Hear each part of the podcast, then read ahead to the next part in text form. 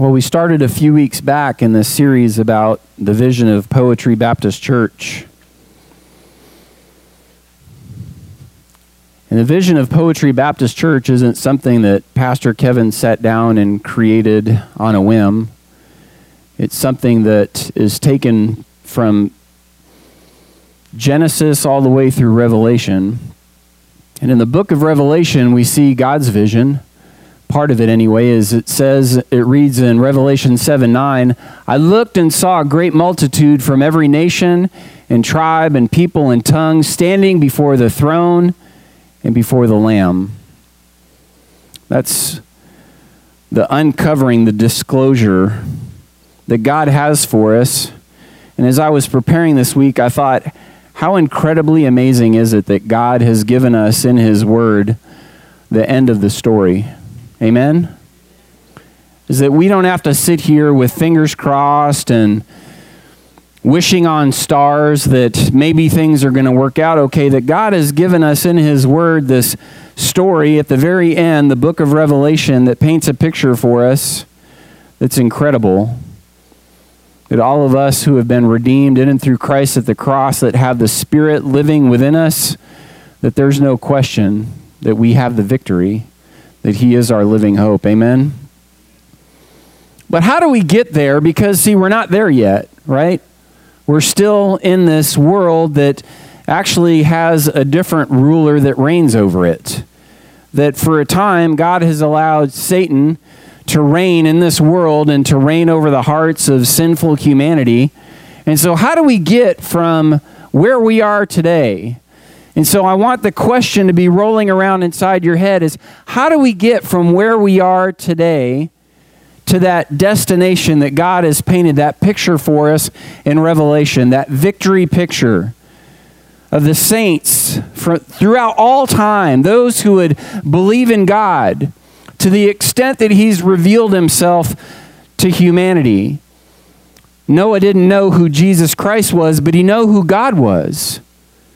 He knew who God was, and Abram didn't know who Jesus Christ was, but he knew who God was. And King David didn't know who Jesus Christ was, but he knew who God was. And what Scripture tells us that all of the faithful, all of the saints, all the people who would believe throughout all time that they would be reconciled into one body in all of them, all of the prophets and the apostles, that all believers are being built up into that new Jerusalem that we see in Revelation 21. We're inside of the walls of that new Jerusalem, inside of that building, that temple of God, that the Lamb, God is there. And there's no more need for sun and stars or any kind of light or moon that what we see is that God Himself is the light. And the light of all of us who are believers, that we're drawing in people from all nations, all of the kings of the earth. But how do we get there? And so, what we said is that our vision for Poetry Baptist Church in the here and the now to get us from where we are to where God wants us to be in that picture of Revelation is to be a spirit led church revealing Christ through unity and worship. And today, our focal text will be 2 Corinthians 4.10. And that's our vision, but we still have this problem, right? We still have this problem because even though we're redeemed in Christ, even though He's given us the Holy Spirit, as we shared with those little kids, and they were honest enough to admit, is that we still don't walk perfect lives. We don't. And to the extent that we don't walk perfect lives and that we still surrender ourselves willingly and willfully over to sin and Satan, because we don't have to anymore, but we do so willingly, we cease to reveal Christ in our individual bodies. And see, when we're a collection or a collective of people who are redeemed in Christ, who aren't willfully and willingly surrendering ourselves to the Spirit and His leadership and to Christ and the Father's will, then to that extent, then the body of Christ, our church, ceases to reveal Him. And if our church ceases to reveal him, then when people come through our doors and they come on our campus and we're not revealing Christ, then we're really not glorifying God and we're not fulfilling the mission and the will of God. And Paul said in 2 Corinthians 13 5 to examine yourselves because there's a problem. Paul identified it, and many other people have identified it.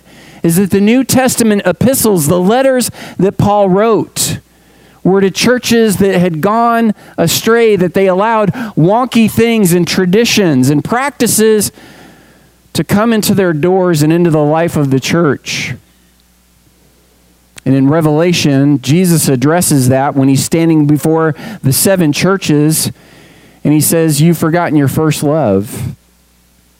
You have a reputation for being alive, but in fact, you're dead. You need to be hot or cold. See, because hot doesn't mean good and cold bad. What he's saying is that hot is good and sometimes cold is good, not in our faith, but you look at professional athletes and sometimes they need heat on an injury. And sometimes they need cold. What Christ is saying is don't just be good or bad. Don't just be a believer or be a sinner.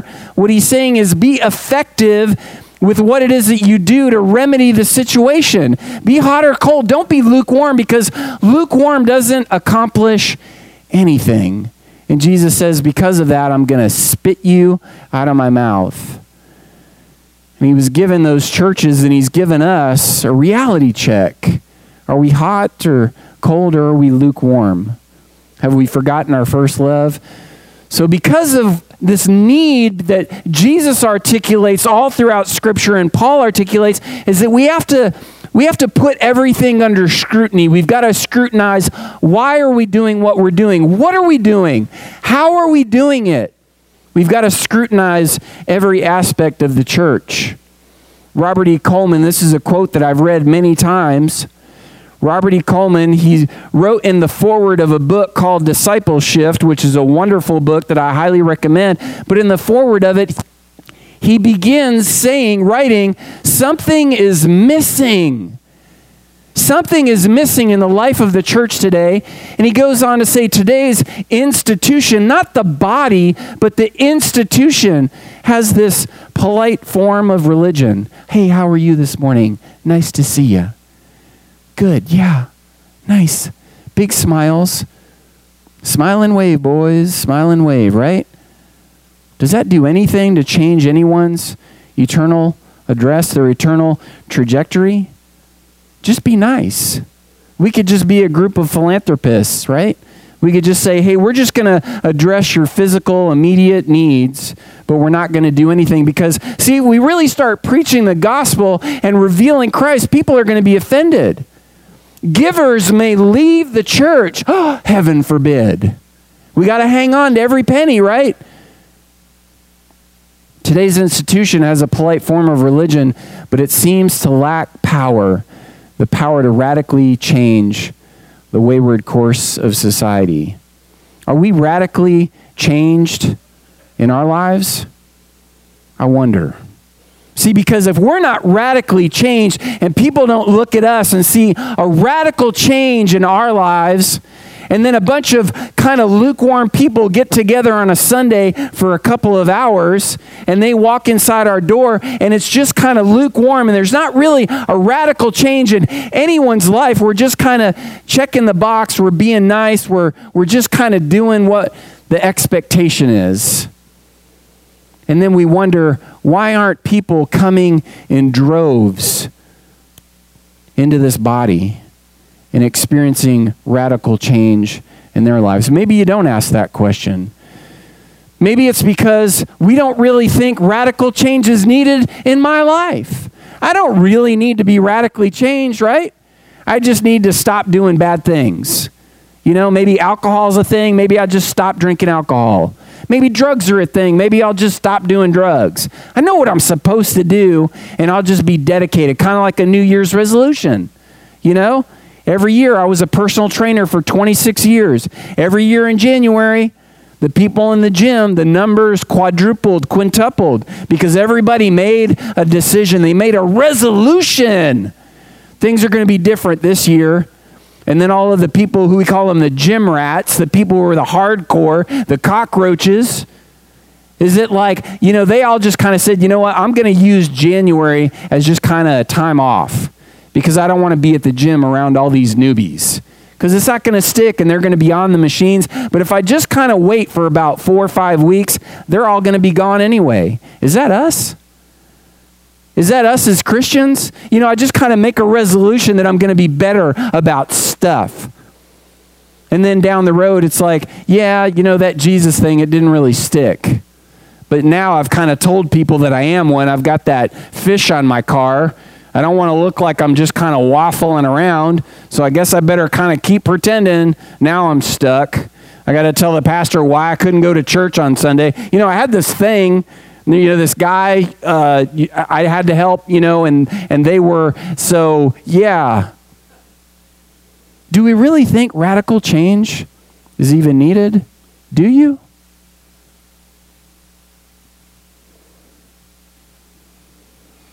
I don't know how to pronounce Thom's last name because I've only read his stuff, but he's a prolific writer. He's a church consultant. He's also a pastor of a church. And Thom S. Rainer, I'll pronounce it. The main reason people leave a church is because they have an entitlement mentality. See, if you don't think anything needs to change and you go to a church and you don't really like it, then you're just going to go shopping somewhere else. I don't really care for Applebee's. It crushes Connor because he loves that place. On his birthday throughout the year, can we go to Applebee's? Don't really care for it that much. Is church just uh, uh, sort of like a restaurant choice? You know, back in San Antonio, there the, the grocery store, the popular one was HEB. Kroger wasn't really that well known. It's like, is it just sort of like, you know, do I pick Handy Andy as my favorite store? Do I pick Kroger? Do I pick HEB? Where do I go? It doesn't really matter, right? Where's God called you to be and to serve? And he's saying that, Thom is saying that, you know, we don't really have a servant mentality because we haven't been radically changed. It's just this thing that we do. I just want, you know, I want a little bit of Jesus. If I could just get a little bit of a sliver of him, I don't really want to be radically changed. I just want him to fix my financial problems. Jesus, if you could just get me out of debt, then we're good. You know, so I'll go to church up to the point that you solve my problem, and then I'm good because it's really all about me. It's all about me. I didn't go to church. I didn't go there to really be radically changed. I just want to put my 50 cents in the vending machine and get my Coke out. That's all I really want. And when I get my Coke, until there's another problem, what do I really need you people for? You're all messy. You're all messy people. You've all got problems. Some people talk too much, some people don't talk enough. Some people, you know, we call them the EGRs, the extra grace required.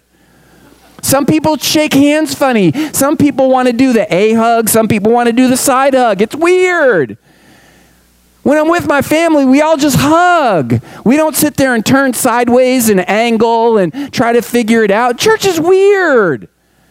It's because nobody's been radically changed. We just come and we say, Jesus, this is my prayer to you. Fix problem A, B, and C. Let's start with A. Start there, and if you answer A, then you know what? I'll keep coming back. But if you drop the ball on A, what do I really need you for?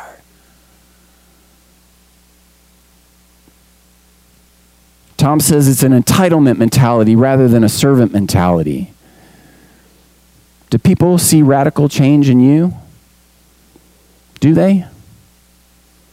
So we have to keep scrutinizing, and we've been doing that. And at the very beginning, we asked the question we said, Are we spirit led? Because the beginning of that vision statement is, is that we're a spirit led church or a spirit led body. Are we spirit led? Moses said, and I'm not going to give you the whole sermon, you can go back and listen to it. And everyone said, Whew.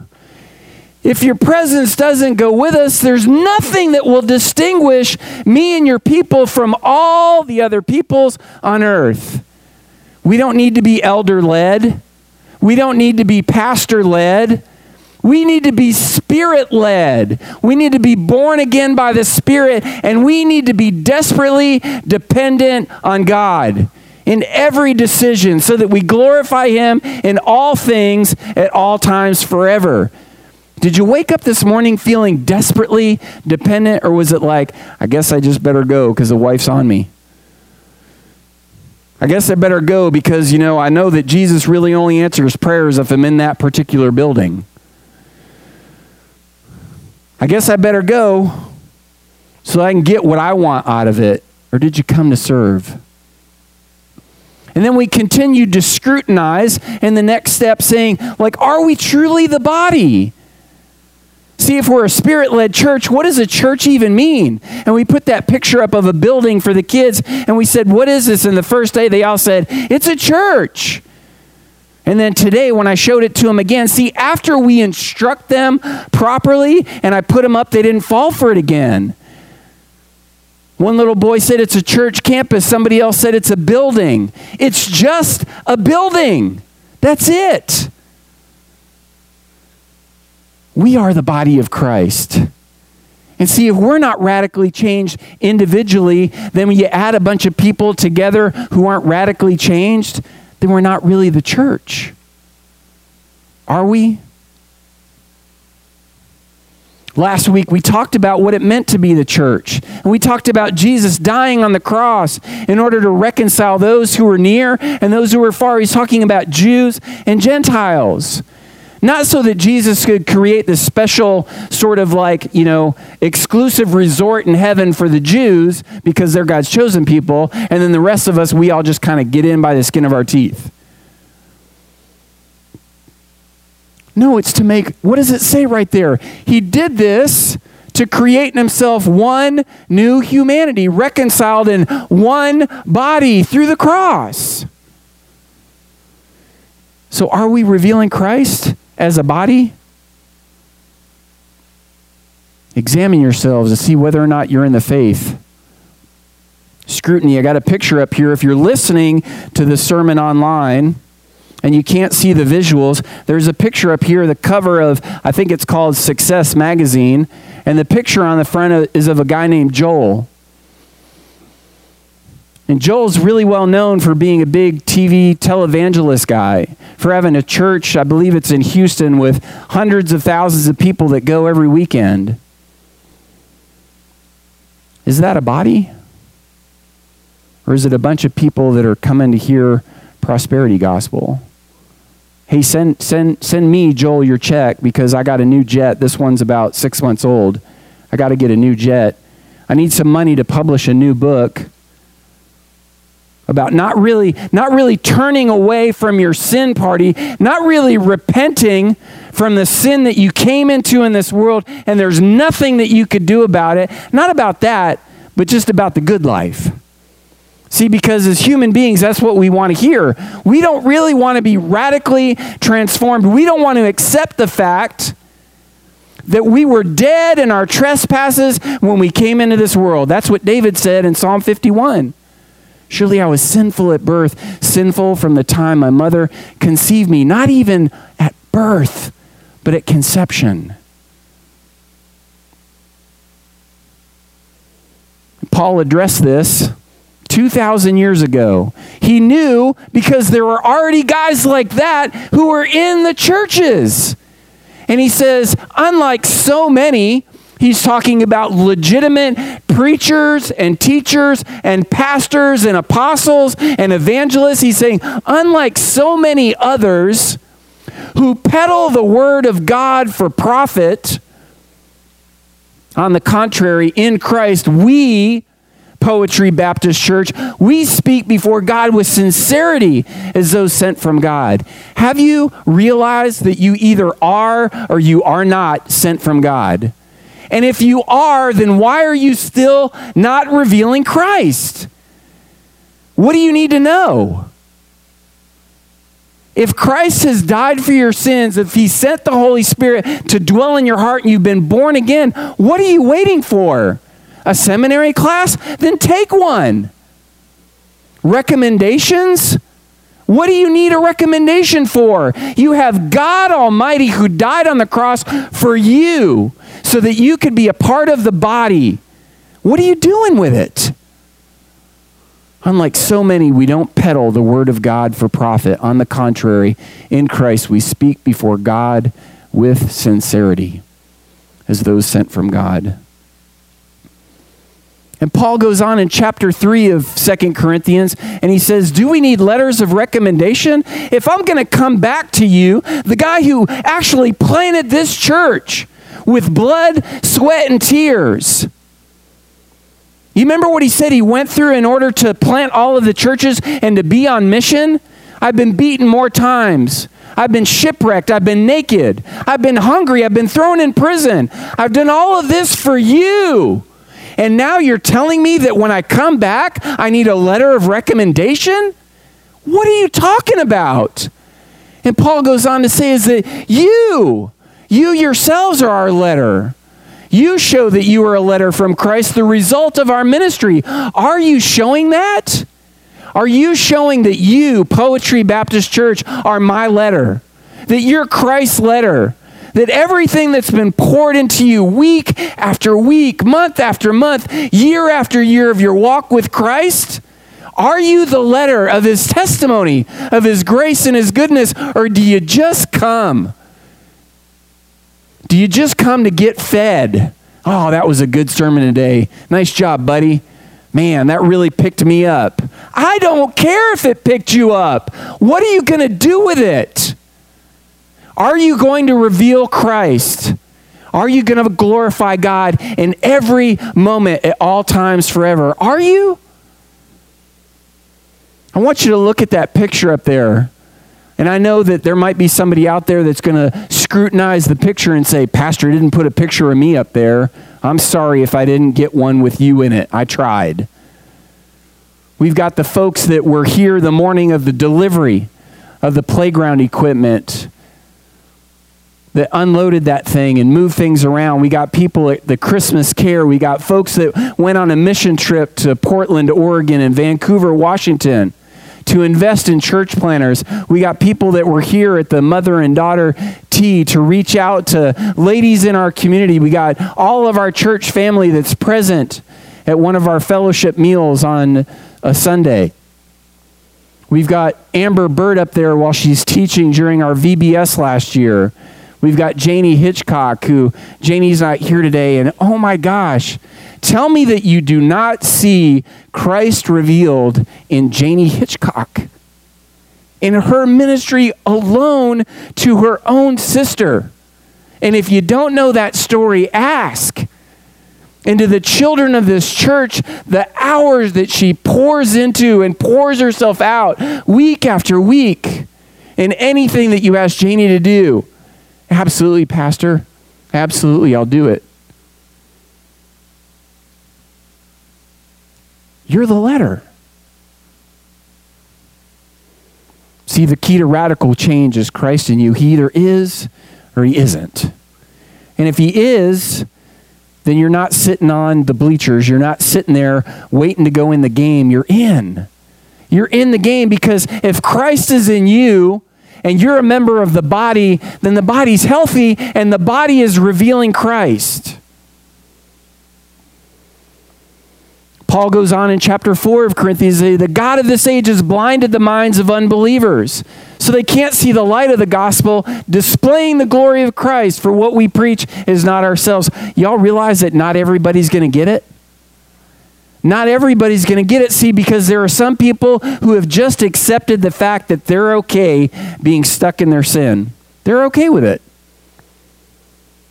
I'm okay being stuck in my sin. I'm okay that if being a member of the body of Christ means that I have to be radically transformed, that I have to be born again by the Spirit, that sounds like something I really don't want to do. And so, you know what? I'm going to go to the church down the road where they don't really ask and they're not really demanding, that there's no real conviction by the Spirit. And so, one by one, people have been leaving our congregation. One by one, folks have, over the last year and a half, two years, people have been dropping away. And never once has it been, Pastor, your doctrine. Pastor, you know, your theology is a little bit off and you're unwilling to change it, it's never been about that. It's always been about what Thom Rainer said at the very beginning. It's about not having a servant's heart, not having a servant's mentality, but instead of being entitled. hey, you're not the boss of me, Pastor. I'm not accountable to you. Well, it, it, I'm not saying I didn't appoint myself. As a church, y'all called me. And when you go in and you read through the New Testament about the function and the role of a pastor within the body of Christ, I'm pretty sure that the pastor is the one who's leading the church because he's being led by the Spirit. He's the shepherd, he's the one who's protecting, watching over, serving the body. Servant leadership. No, I don't really like the way that you're doing that. So I'm going to I'm going to head down the road. See, if we display Christ and his glory, what we preach is not ourselves. We're not standing outside saying, Yay, Poetry Baptist Church. Let's make a big name for ourselves. What we're saying is, let's make a name for Jesus Christ. Amen? Are y'all with me? Let's make a name for Jesus Christ. Amen? See, because Poetry Baptist Church could dry up and blow away tomorrow, what kind of an impact is that going to have on you? Well, you know, I guess I'm just, God just m- must not have meant for me to go to church anymore. I guess I'll just stay home. I'll be part of another body the following week, I guarantee it. Are we revealing Christ? And here's our focal text for today. We always carry around in our body, that's the body of Christ, not necessarily just our physical bodies, it's a singular. In our body, the death of Jesus. That death of Jesus, it's the Greek word necrosis, necrotic, something that's dead. Do you ever picture yourself? I was thinking about that today, you know, kind of imagining like if we were to change the name of Poetry Baptist Church, would y'all want to go with like the dead body of Jesus Christ Church?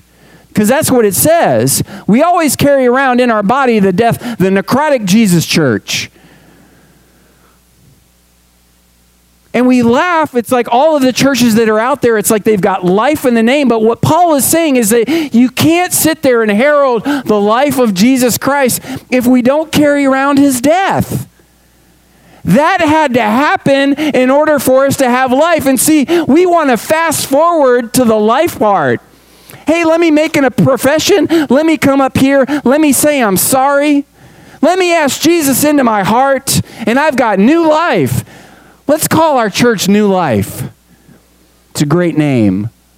Let's forget about all that death stuff, about the fact that God Almighty, the eternal Son, Emmanuel, that He had to come down from heaven, just like manna to the Israelites in the Old Testament to feed us, to keep us alive. He had to come down from heaven, allowed Himself as God Almighty, the eternal Son, to be born in a manger, a feeding trough not the stuff you see on the Christmas cards.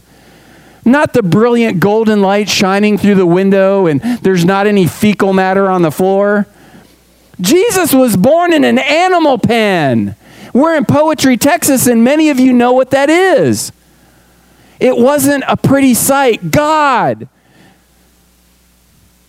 And he did that so that one day he could go to a cross and that he could give his life up for you that he could give his life up for you, but not just for you so that you could say, Hey, I've got some hell insurance. Jesus died for me.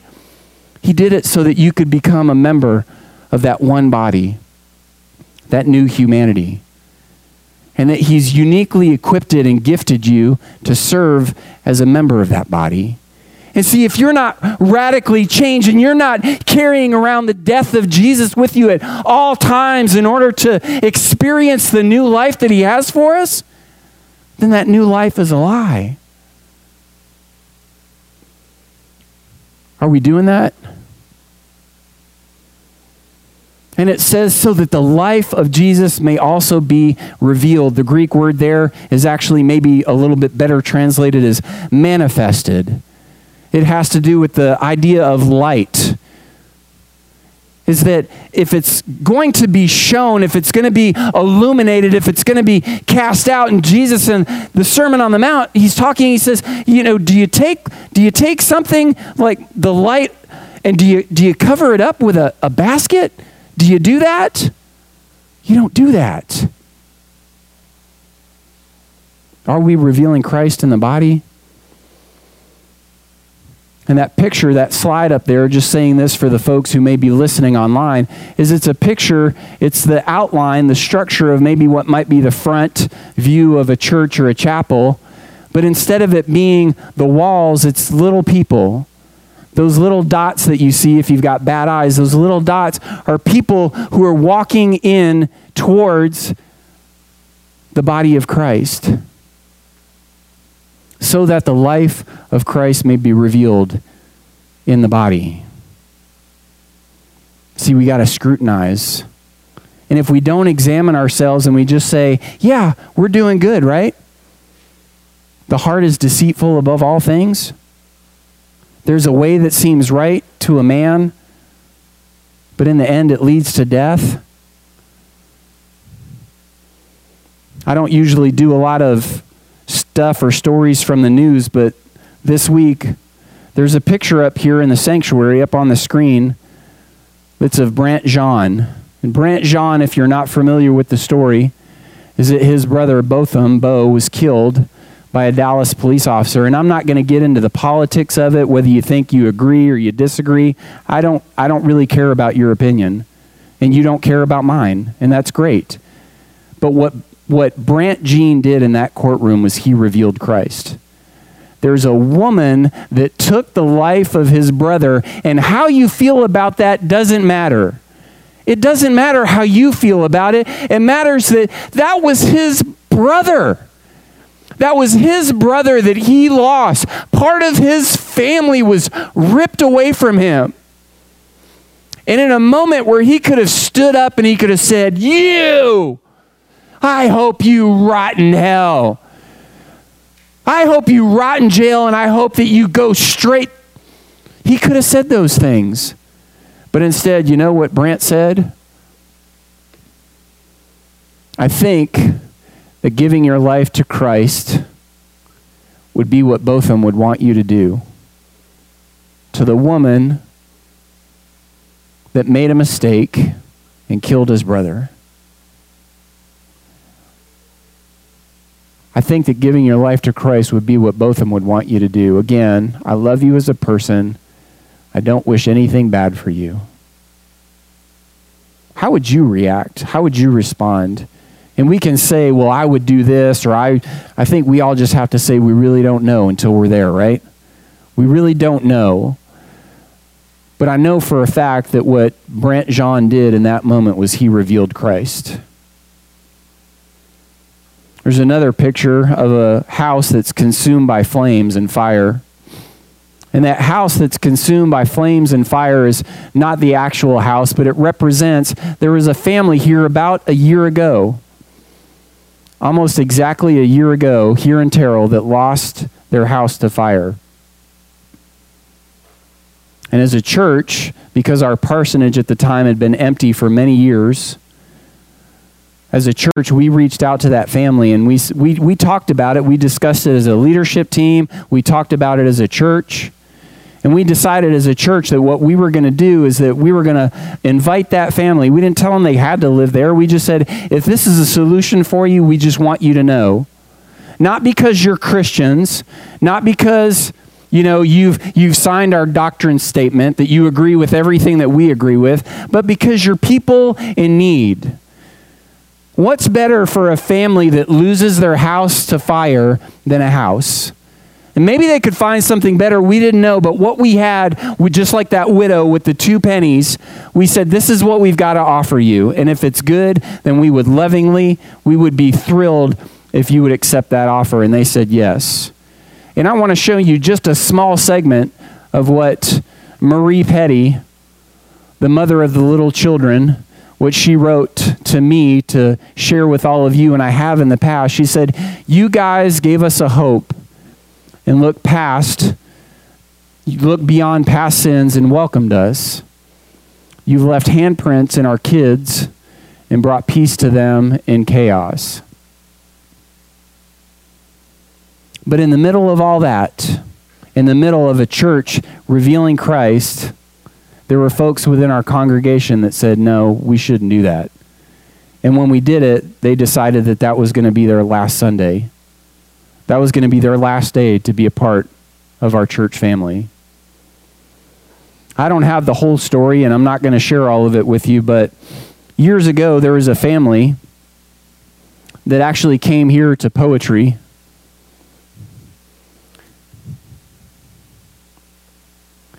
And there was a young couple, teenagers, high school age, that made a mistake. The girl got pregnant, and the boy wasn't really sure what to do. But they knew one thing they weren't going to do. They certainly weren't going to take the life of that baby that was growing inside of mama. And the church at that time had an opportunity, had an opportunity to say, you know what? We're not saying that it's okay for relationships to happen outside the context of marriage, but it's done. And instead, the church decided that what they would do is that they would shame the families, that they would turn their backs on them, and that those families, some of them today, have never come back ever to another church. Because of the way that years ago Poetry Baptist Church responded. Is that revealing Christ? And I want you to know that that couple is part of our fellowship today. That they've come back all these years. And the reason why they came back is because when they walked inside the doors, inspired and led by God and obedient to return, to come back, they said that they felt welcomed. They felt welcomed and they felt loved. You know what they saw? They saw Christ revealed in and through this tiny little congregation of people. And maybe, maybe, maybe, maybe people didn't judge them because they didn't know the backstory. Maybe. And if you're the kind of person See, we're going through this vision statement where we're, we're talking about the vision of Poetry Baptist Church, a spirit led church revealing Christ in and through unity and worship. And so we're painting this picture of who we are as a body of believers. And I want to tell you, that if you're the kind of person that agrees with the idea going back all those years ago that that, that church was right to cast those people out, I'm going to tell you right now, you don't belong here. This isn't a church for you. And you should probably don't wait till the Lord's Supper. Don't wait until we finish the service. You should probably get up right now and just go ahead and leave. And I'll hold the door for you. And I'll lovingly hold that door for you. And I say, I hope someday that you return, but this isn't the church for you right now. If that's where you are. See, because radical transformation has to happen. And if you're going to bunker down and you're going to say, those aren't the kind of people that go to my church, then I'm going to say, then those are the kind of people that aren't going to be a part of my church. Amen? See, because we're going to reveal Christ. And when people make mistakes, we're going to love on them. And we're going to reveal Christ. And when people have suffering and loss in their lives and we have something to offer them, then we're going to offer it because we're going to reveal Christ. Paul said, Examine yourselves to see whether or not you're in the faith. He wrote to many churches who had lost their way. And Paul didn't write that epistle to shame them, he wrote it lovingly.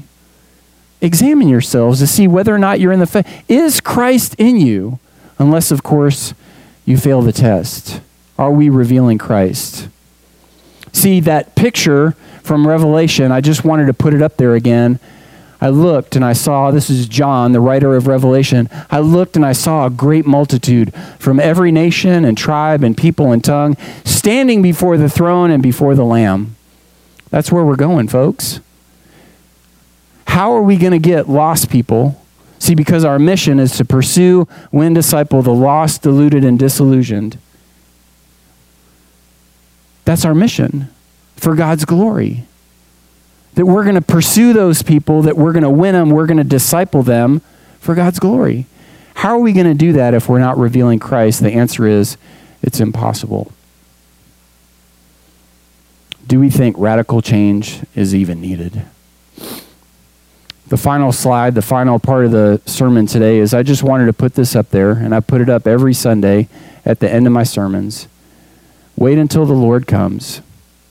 He will both bring to light what is hidden in darkness and expose the motives of the heart. At that time, each will receive their fitting appraisal from God. Why are you here?